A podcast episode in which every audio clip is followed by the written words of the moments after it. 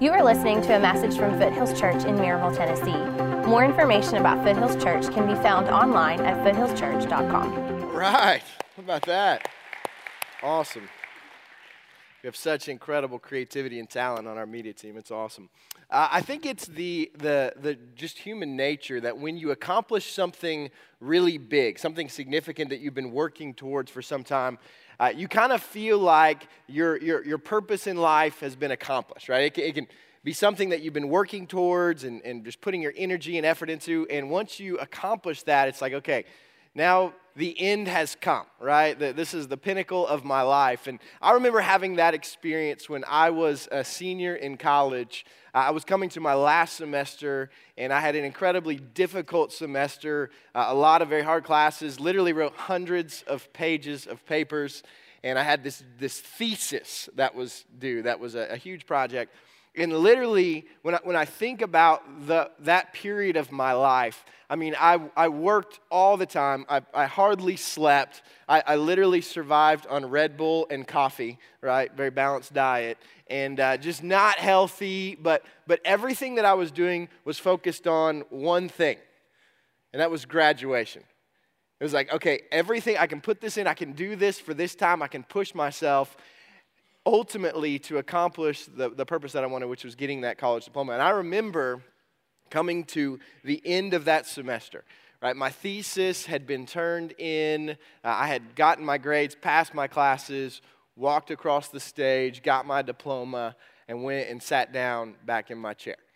And, literally, I felt like I had accomplished the purpose of my life, right? And that basically from then on, everything was just going to be kind of a downhill coast right? Now, now clearly, I was very naive, right? That was far from the end. It was only the beginning.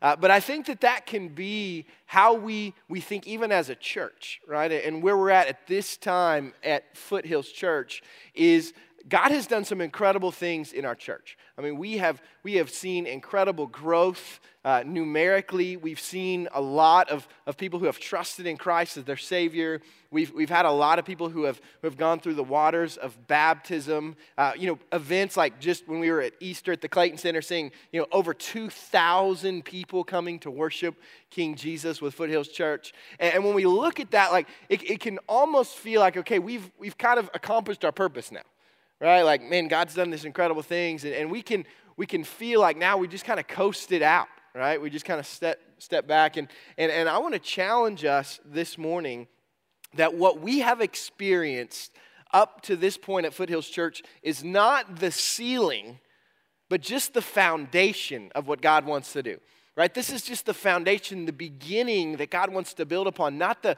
the ceiling that's the height of all that He wants to do. And, and so when we consider that, the, the challenge we want to give through this sermon series and, and through this sermon this morning is, is to say, let's go right? Let, us not just settle and just accept that this is where we are but let's let's keep moving forward. Let's keep going. And, and the concept of let's go uh, comes from an athlete. Now many of you all uh, may have watched uh, the march madness tournament games over the last few weeks and man incredible games some incredible shots especially that championship game and when you watch uh, an athlete in whatever sport, when they hit a big shot or, or do something great, they'll go, let's go, right? Come on, let's go. Now, they don't just stop and just celebrate that one shot, right? And just kind of stay there and just celebrate and do it. But, but what they're doing when they're saying let's go is, is they're building on that momentum, right? They're hyped, they're excited, but they want that to lead the team to kind of rally around them to keep going and ultimately to win the game. And that's kind of where we as are as a church. We're saying, man, we've, we've hit some great shots, right? God's done some incredible things, but, but the game's far from over, right? And so don't settle in, but let's go. Let's keep moving forward. Let's do all that we possibly can to accomplish all that, that God has called us to for the glory of Christ. Now, now, as we move ahead and as we say, let's go, let's keep moving forward, uh, ultimately we need to make sure that we're focused on the right things, right? That, that, that in our efforts and, and in our, moving ahead, that we're, we're moving in the right direction to where God has called us to. And so the, the, the way that we do that is, is by just being anchored in the Word of God, right? We want this to direct every single thing that we do as a church. And so, uh, and so this morning, we're going to be looking at God's Word in, in Jeremiah 29. And we're going to be looking at what God has called us to. But, but I believe that if you look at the scriptures, right? This one we're, we're looking at this morning, as well as across the Bible, what God clearly calls us to as a church is to not let the work that He does stop with you. That he, He's calling us to not let the work that He does, even in this church, to stop with this building or to stop with this group of people, but he is constantly telling his people to, that what he does in them, he wants to, to see work through them to impact the lives and the communities and the cities and the people around them. And I believe that's what God has, has clearly called us to as a church. Say, let's not stop with what God is doing in us or in this group of people or inside this building, but let this flow through us and impact others who, who are not here, right? Those who are out in the city this morning. Ultimately, we don't just want to be a church that's in the city, we want to be a church that's for the city. We want to be a church that impacts the community and city around us. And so we'll be looking, as I said, in Jeremiah 29. So if you have your Bibles, you can open there. We're just going to look at a few verses, verses 4 through 7. So beginning Jeremiah 29 and verse 4, the word of God says to us this morning Thus says the Lord of hosts, the God of Israel, to all the exiles whom I have sent into exile from Jerusalem to Babylon build houses and live in them plant gardens and eat their produce. Take wives and have sons and daughters. Take wives for your sons and give your daughters in marriage, that they may bear sons and daughters. Multiply there and do not decrease. But seek the welfare of the city where I have sent you into exile and pray to the Lord on its behalf, for in its welfare you will find your welfare. Let's pray. Father, we thank you for all that you have done in and through Foothills Church. Father, we thank you for the fact that you have, have worked so miraculously and so graciously to us to bring us to where we are today. But Father, we collectively say we don't want to stop, we don't want to settle. Father, we want to continue to move ahead, to do everything that we can to bring glory to the name of Jesus, to see lives change, to see our city transformed. But God, we know that in order to do that, we need your power. And this morning, we need your direction. We need your guidance. And so, Father, we pray that as we look into your word, God, that you would speak to us, you would give us clear direction, and Father, that you would give us the faith and ability to respond in obedience. And God, that's our desire this morning. It's in Christ's name that we pray. Amen was as I said, we don't want to just be a church that's in the city. We want to be a church that's for the city. And I believe there are four things in Jeremiah 29, 4 through 7, that show us what it looks like for a church to be for the city. The first thing that we see is a church that is for the city makes long term investment, makes a long term investment in the city. Now, uh, I have, I've talked to several people since I've been to Maryville at Foothills Church who were born and raised and have pretty much stayed right here in this area of East Tennessee. So, so just as a survey, how many of you all were born in, in generally this area of East Tennessee? Raise your hands. Okay, so, so quite a few. Now, many of you all may have friends that you've had since kindergarten. I've talked to people who would say, man, I've been, I've, I have friends that I've literally been friends with since I was in kindergarten. And that blows me away, right? That is something that is so foreign to anything I have experienced because when I was growing up, we moved a lot. Uh, through my dad, my dad went to a few different schools and then he had a few different jobs. And so we literally moved consistently from, I was born in Abilene, Texas. Uh, we moved from Abilene to Chicago, Illinois. We moved back to Texas.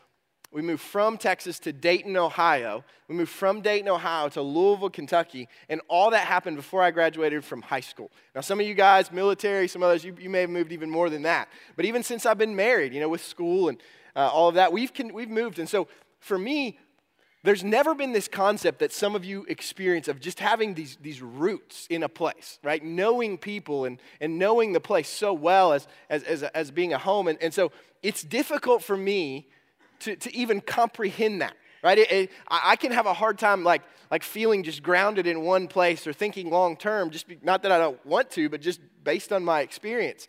Uh, it, it, can be difficult to, to think of one place as a home, as roots, but some of you all have experienced that. But we are coming to a, a passage of Scripture uh, where, where the, the Israelites have been in a place that was their home. Right? They've been in a place in, the city of Jerusalem that was their home, and it was familiar to them. Uh, you know, they, they had a place there. They knew the people. They, they, they had some, some influence and power. And, and what has happened is basically they've consistently strayed from obeying God. They've consistently had, like Jeremiah, this prophet, and others come to them and, and, and challenge them and say, God's calling you to obey him, to turn from your sin. And they keep rejecting the prophets. And ultimately, what's happened as a result of that is the city of Babylon has come in and just wreaked havoc on Jerusalem. They've come in and they're this incredibly powerful, violent, uh, you know, just worldly city and they have come in and they have, have killed many of the Israelites in Jerusalem, sacked the city, and, then taken uh, uh, the, the remaining Israelites who are still alive out of Jerusalem, and they've brought them into their city, the city of Babylon. And that's where the people of God are when Jeremiah writes this. They have brought into the city of Babylon. And ultimately, What they want to hear now from God's prophets is, is that, that they just need to settle in and hold on for a little while, and, pretty soon God's going to come and He's going to take them back out. He's going to take them back home. That's what they want. That's what they want to hear. But instead, God tells them through His prophet Jeremiah the exact opposite thing. In verse 5, He tells them their command is to build houses and live in them. Now, there's something very permanent about building or buying a house. Uh, when Jill and I and our, our, our, son Judson moved here, were pregnant with John Martin, uh, we, we moved into an apartment complex, in fact, right across the street. And we lived in that apartment complex for just shy of a year. And when you're in an apartment complex, there's a sense of freedom there right? You know you're in it, but, but it may not be permanent. You know you can pretty much move at any time as long as you give them a 30 day notice. And you can you know, basically, if something breaks, like I would pick up the phone and call, and someone would show up to fix it. Right? I didn't have to keep up with the yard. Everything was, was pretty well done for me. So, so there's not a lot of ownership, right? There's not a lot of permanence. But then you buy a house, right? and, and, for some reason, when I, when I called back over, they don't want to come and fix my house now, right? I don't know what happened there. But all of a sudden, I'm responsible for everything, right? You have to, to keep up all of the details, and, and, and, and there's a sense of permanence, right? You've invested financially, you're, you're in this thing, and, and, and so now you own it. There's a, there's a permanence and an ownership that comes with buying a house. And, and, and that's what God is saying to the Israelites. He's saying, I know you guys want to get out of here soon. They want this to be a camping trip, right? They want this to be, you know, throw up your tent in the morning, you can break camp and get out of here. And God says, No, it's, this is not a short term situation, but you need to make a long term investment in the city. You need to build a house and live in it, to put down roots in the city of Babylon. And when you, when you look at the different things God calls them to in verses four through six, they're very permanent, long term things. He says, plant gardens and eat their produce. I if any of you guys have tried to plant stuff to eat, right? It's not easy. Um, it, it doesn't just happen overnight right? We've planted things, and I want to say this there's a difference between planting things to eat and eating things that you plant, right?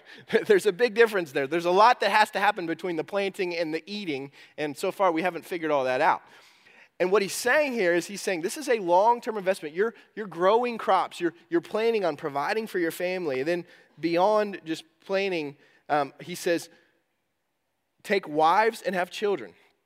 Right? So start a family. But then, not just start your own family, take wives for your sons and give your daughters in marriage, right? So the next step, so, you, so now you're dealing with your kids getting married, and then beyond that, that they may bear sons and daughters. And, and so, what God is telling them is He's saying, you need to settle in and invest for the long term, not just for a period of your life, but for your kids and your grandkids and future generations. He says, you have to stop thinking short term and begin making long term investments in the city. And I think there's a component of this that, that applies to us as Christians and where we are even right now as a church um, is, is God is, is, is telling us look, you guys are in this city, you're in this place, and you need to begin making long term investments. You need to not just think about your lives, right, or your, your immediate family. You need to begin making investments and thinking down the line towards future generations right? Not, not just thinking about what's going to happen over the next few months or even the next few years or even the next few decades, right? But into multiple generations, kids and, and people who don't even exist right now, right? Begin thinking with that long term focus towards future generations. And this is incredibly difficult for us because we are so wired to think about things from a very short term perspective right? You think about the next project that you've got to get done, or, or the next big thing that's coming in your life, or the next vacation, or whatever it is. And I know we've got students in here this morning. Maybe some of you all are graduating, or, or you're just looking forward to the last day of school, and that's kind of really big right now. There's a few weeks left, and you're done. And, and that's kind of how we think, right? It is just what's right ahead of us, what's short term. And ultimately, in Jeremiah 29, God calls us to think beyond the now to begin thinking about the context of our kids, our grandkids, our legacy into future generations. And ultimately, what he wants to see is that, that we are setting things up. We are working and investing to the point that the future generations will make an impact for the glory of God. That, that we are beginning now to think and invest in such a way that, that children and grandchildren and future generations will make an incredible impact. And this is what he says in verse 6. He says, Multiply there and do not decrease. Right? And, and the point that he's saying is don't just kind of settle in or assimilate or, uh, you know, but ultimately, I want to see your impact grow. Right? The Babylonians don't need to just kind of impact you and your future generations become more and more Babylonian. But your impact in the city needs to grow. You need to, to have a bigger and Im, bigger impact, leading the Babylonians to worship God, changing the culture, and ultimately changing the entire city. He wants them to multiply their impact to increase and not decrease. And, and, and in some level, he wants them to be like kudzu, right? Now, some of you guys know kudzu. You see it, you're driving along the road, and you'll see like there's this blanket of green that's covering you know, forests. And, and kudzu is a plant that was, that was originally in China. And it was brought over actually to the, the southeast region uh, kind of as a decorative plant. People liked the way it looked, and, and uh, it was kind of going to be a shade plant. And, and then the government decided, hey, this plant grows really well. We have a problem with soil erosion. And so we're going to start planting it so that so it'll kind of put in roots and so soil won't erode. And man, did they make a big mistake, right? It has not stopped growing. In fact, Kudzu grows at over 2,500 acres a year, and that is with all of our current efforts to slow its growth. Right? And so it is just taking, I mean, you see, I mean, it takes over trees, it takes over houses, it takes over power lines. I mean, it just runs rampant. In fact, uh, the kudzu has been nicknamed the vine that ate the South. I love that. But I think that's God's picture for us, right? That's what He wants for the Israelites in the city of Babylon to see their influence multiply, their impact multiply. I think that's what he wants for us as well. He wants our impact to multiply across our city, but not just now, right? Yes, impact uh, multiplied across the city now, but even more and more multiplied exponentially throughout future generations, right? He, he's saying, man, at Foothills Church, someday there will be missionaries and business leaders and doctors and politicians and professors and coaches and pastors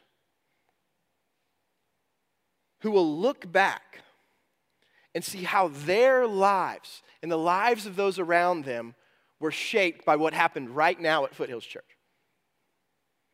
That, that as, as they are spread literally across the city and the state and the world, that they will look back and see the way that the investment that Foothills Church made for the gospel for, to see the city's impacted for the glory of Christ, that that investment had such ripple effects throughout generations that literally the world was transformed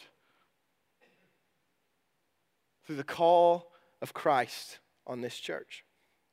That's, that's our dream, right? That's what we want. We don't want to settle, just think now, 10 years. We want to think through the ripple effects of generations to come that we can make through our investment for the glory of Christ. And ultimately, I know Pastor Trent's talked about this in the past, he'll continue to talk, but that's the heart behind us wanting to build this auditorium, right? It's, it's not just about a new building or number of seats. We want to continue to see the impact of the gospel of Christ multiplied through Foothills Church. We want to see more and more lives changed and families transformed and, and people in our city gathering to worship Jesus Christ, right? We don't want to settle for anything less than what God has for us. And we would continue to see that impact of, of people saved and, and lives changed and communities transformed, not just now, but for future generations. And so ultimately, that's what we believe God has called us to, to make a long term investment for the gospel of Christ into future generations. But the second point that we see is a church that is for the city works for the welfare of the city. In verse 7, God says, To seek the welfare of the city where I have sent you in to exile. Now, ultimately, this, this would have been, I mean, I just, I just imagine this, how incredibly difficult this would have been for the Israelites.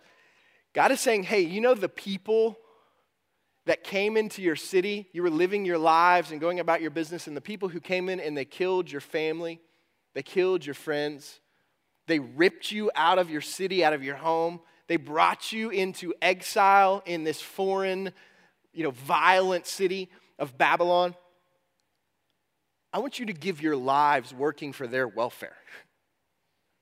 I want to give you to give your lives working for the welfare and the peace and the prosperity of those people in their city. I mean, can you imagine that? Can you imagine how incredibly difficult that would be? But ultimately, this is the call that God has given us as His church. He's called us to work for the welfare of the city. Now, obviously, we're not dealing with people who have attacked us and our enemies and all of that. But he's saying the, the place that I've put you in, right? You need to work for the welfare of the city and the people and the counties surrounding you. Now, the, now the term welfare uh, is the Hebrew term shalom. And, and, some of us may have heard that that, that term means peace, uh, but it's ultimately much bigger than that. The word shalom means, means universal flourishing. And so the concept is that you are to work, when you look at the city and the community and the people around you, you're to work to see their flourishing, right? To see their health, to see their prosperity, uh, to, to, to see things ultimately work together for their, their welfare. And, and that's the call that he's given us to seek the welfare of the city. And, and for most of us, when, when we look at a city, mostly what we ask about the city is, is what it has to offer us right? Most, most of the time, when we look at a city, we're, we're kind of evaluating. Some of you guys have moved here. You know, you look at and you say, what, is, what does the city have to offer me, right? So, so maybe you're like me, and uh, you know, when you look at a city, you're asking about the food, right? You're like, man, what kind of Mexican restaurants you guys have, right? What, what, what kind of coffee shops? What are the, what's the best barbecue? I've had that conversation this week, believe it or not. Um, and, and ultimately, we, we can ask even much bigger questions than that, like, what programs does the city have to offer my kids? Right? What, how will this uh, help my family? Or what are fun things to do with my family? Or, or how will it benefit us? But, but you see, the point is when we look at a city, we ask, basically, what can we take from it? Right? What does the city have to offer us? But I want to challenge us this morning that we don't just ask what the city has to meet our needs or our desires, but we ask, what do we have to offer to meet the needs of the city? right? Not just, not just how does, what does the city have to offer me, but what do, what do we have to offer the city? I mean, this is what God says to the Israelites in Jeremiah 29. Don't just take from the city, give to the city. Don't just seek your own welfare, seek the welfare of the city. And this is ultimately what he's called us to. But, but the truth is, we don't, we don't just seek the welfare or the flourishing or the health or the growth of a city just because it's a good thing to do, right? And this is what I think separates Christians from others who have an interest in the city is we don't just do it because it's a good thing to do or it meets some internal need within us, but ultimately we do it because it's a picture of the gospel that has saved us. You see, the Bible tells us that in the beginning, God created a world that was perfect, with complete flourishing and health and peace and prosperity, and, everything worked perfectly and was in perfect harmony. But beginning with the first man and woman and continuing to every single person here this morning, we have rejected God. We've, we've turned away from the God who loves us and gave us that world and gone our own way. And as a result of our sin and rebellion against God, everything has broken. There's sickness, there's death, there's hostility, there's broken relationships, there's violence. All of these things are a result of our sin. And the world continues to spiral downward. But the good news is that God loves us. And He looked upon our brokenness and, and this world that was cursed by sin. And He comes into this world. He takes on flesh as the person of Jesus and he dies on the cross. He takes the, our sin and the effects of our sin and our brokenness upon himself at the cross. And he dies to take the penalty and the punishment for our sin. And then, as we just celebrated on Easter, three days later, he rose from the grave, right? Victorious over the power of, of sin and death. But the Bible tells us that that's not the end of the story because one day Christ will return.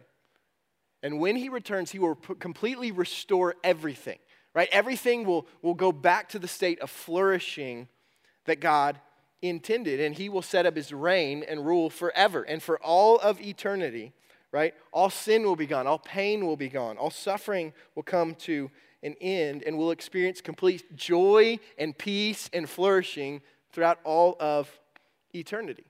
And that's the promise that we hold to but what Jesus says to his church is, I want you to give the city that you are a part of a foretaste of what that will be like.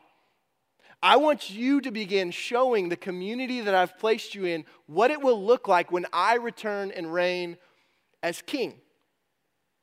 We're, we're to be, in, in, in, the way that we live and into the, the way that we serve our city, we're to be like a, a preview of a movie, right? And, and some of you guys, you've seen a, a movie preview and you're like, man, this movie looks incredible. And, and then you go pay $23 to watch it, and you're like, man, that movie was terrible, right? I should have just watched the preview. I've heard some people say that about this new Batman Superman, which is a weird concept to me. Like, these are two good guys. Why are they fighting? But anyway, so people will see these previews like, man, I got to see this movie. It's going to be incredible. And they go and they're like, man, it was totally disappointing. This was what was wrong. This is what was wrong. But the concept is, is that the preview of our lives in our church is, is not going to be disappointing when the real thing comes, right? I mean, I mean, we just show in small part, just a small picture of the incredible glory and reality of what life will be like when Jesus reigns as king over all. And so, what we do in order to accomplish that, that, that call that God has given, is we look around us and we ask, where is there brokenness? Right? Where are things not as they should be? Where's there abuse or, or injustice? Where are there children who are neglected and, and hungry? Where are families who are homeless or, or single moms who are struggling or, or people who are endangered? Where, where are the people who are trapped in addiction?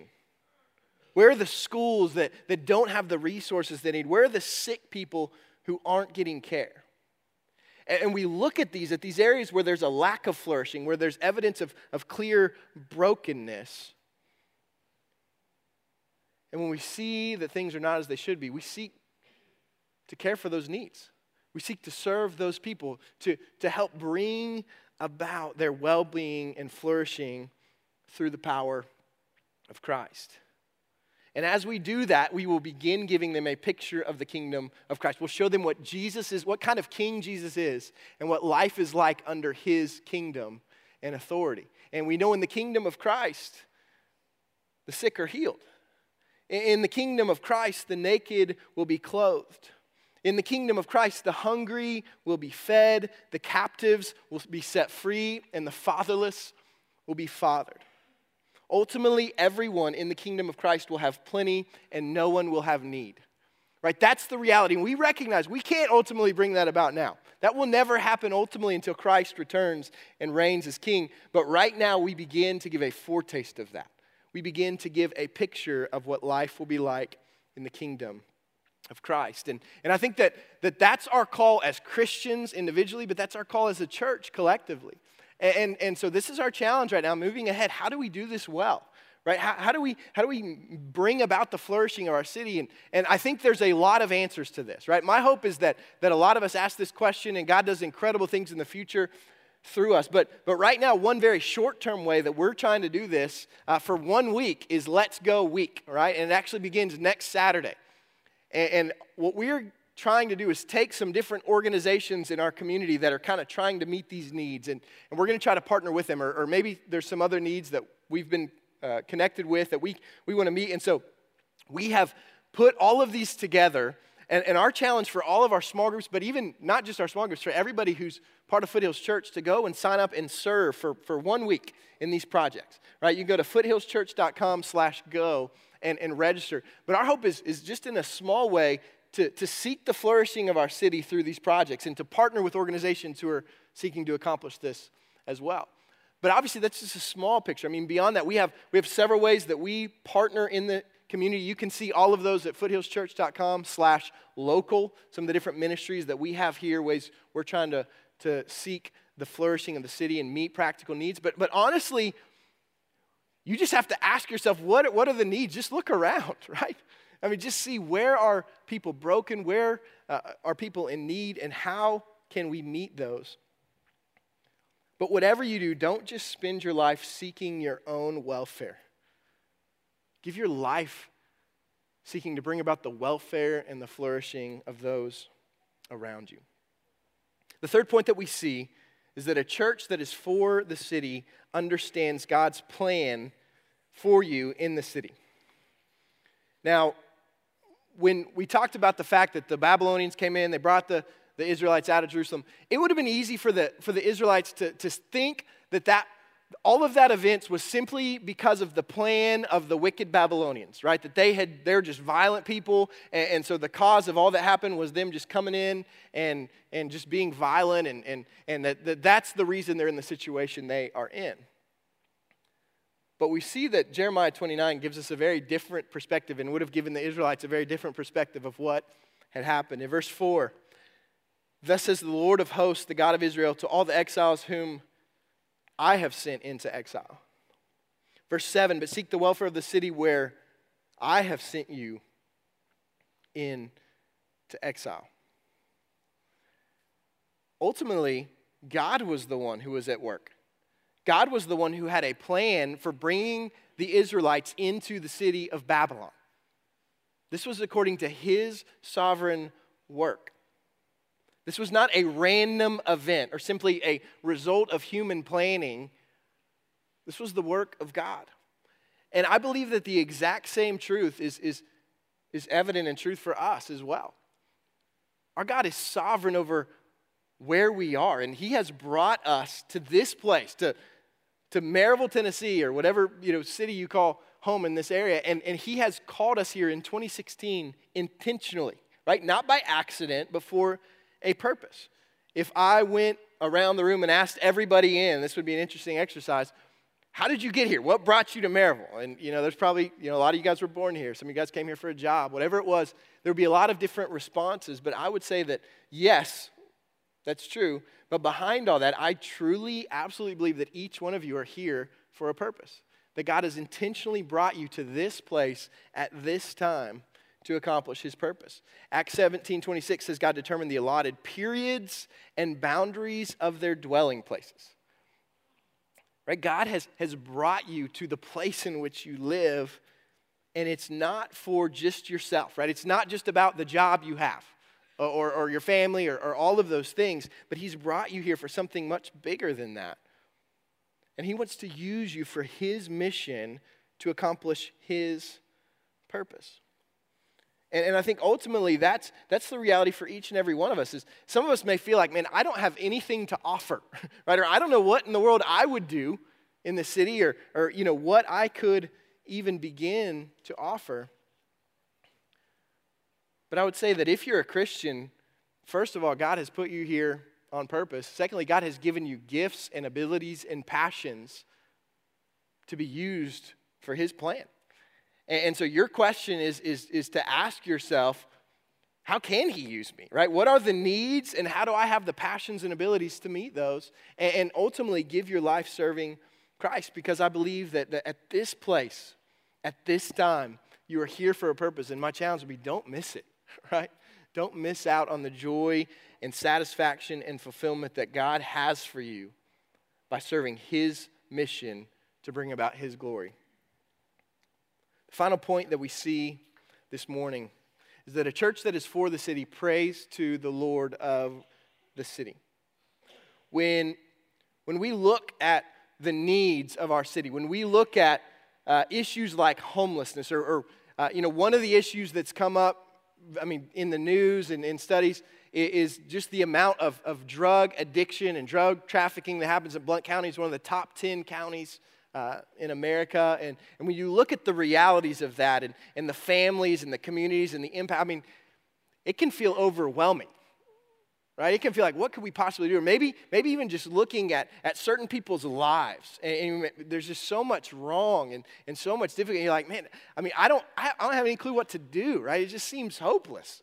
And, and I can't even hardly get myself going, let alone like help somebody else. Like, how am I going to meet the needs of the city. But I think that's exactly the place that God wants us. I think that God wants us at a place where we are saying, I am helpless. I cannot do this on my own. And that's why in verse 7 he says, Pray to the Lord on its behalf. What does he ultimately tell them to do? He says, Seek the welfare of the city, yes, but ultimately pray to the Lord. Why? Because they don't have the power, and neither do we right? And if we try to, to be the savior of the city or the savior of another person, you know, we won't do it. We, we won't accomplish, we, we don't have the ability to do that ultimately on our own power. John 15, 5, Jesus says, Apart from me, you can do nothing. And so if we depend on our own strength and our own abilities, ultimately, that kind of life will crush you. It'll be exhausting, and you just won't be able to do it. But God calls us to accomplish the purposes He has called us to by His power. He's the one who raised Christ from the dead, right? And He calls us to depend completely upon the power of God and to surrender to that and to allow Christ to work through us, right?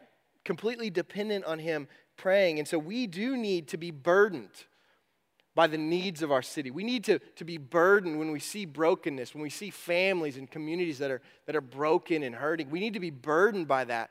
And our response needs to be to pray, right? And then ultimately to depend on Christ to allow Him to work through us, not on our own power, but based upon His power. Because He's the one who has the power to free the addict. He has the, he's the one who has the power to show love to the fatherless. He has the power to bring healing to the sick.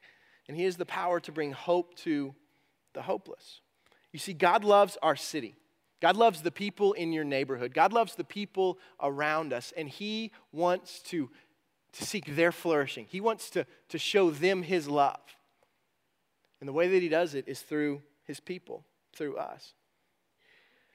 And so ultimately, God has called each of us to a purpose that's much bigger than ourselves. You're here at this place, at this time, for a purpose that's much bigger than a job or a great place to live.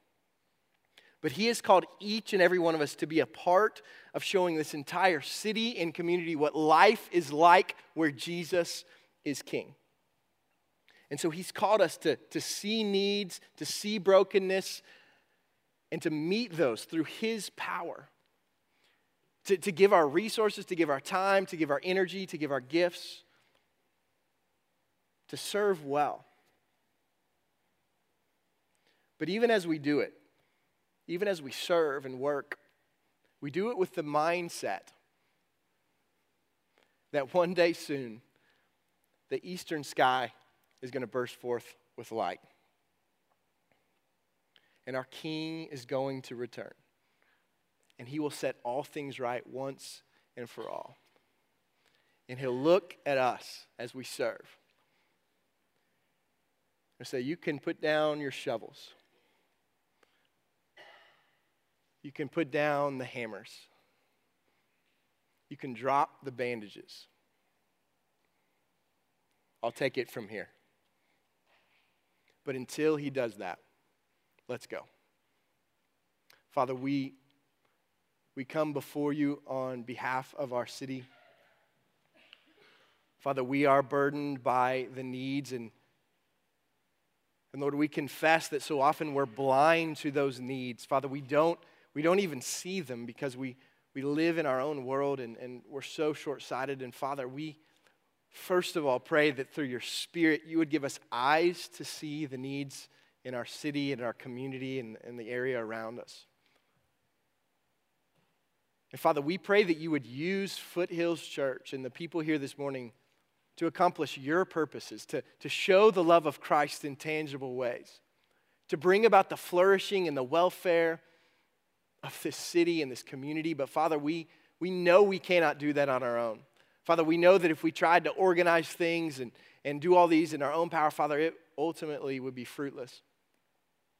And so we pray for your spirit to be in us and with us and working through us. God, we pray that you would, you would show us and guide us where you're calling us to go, and that as we go, we would do it dependent upon your power. But that, Father, you would use us to bring about flourishing, to bring about welfare, to care for needs that literally seem hopeless. But ultimately, we would always do it with the mindset that you are king, and one day you're coming, and you will restore all things. And we thank you for that hope that we have. We ask all this in Christ's name. Amen. Thank you for listening. More information about Foothills Church can be found online at foothillschurch.com.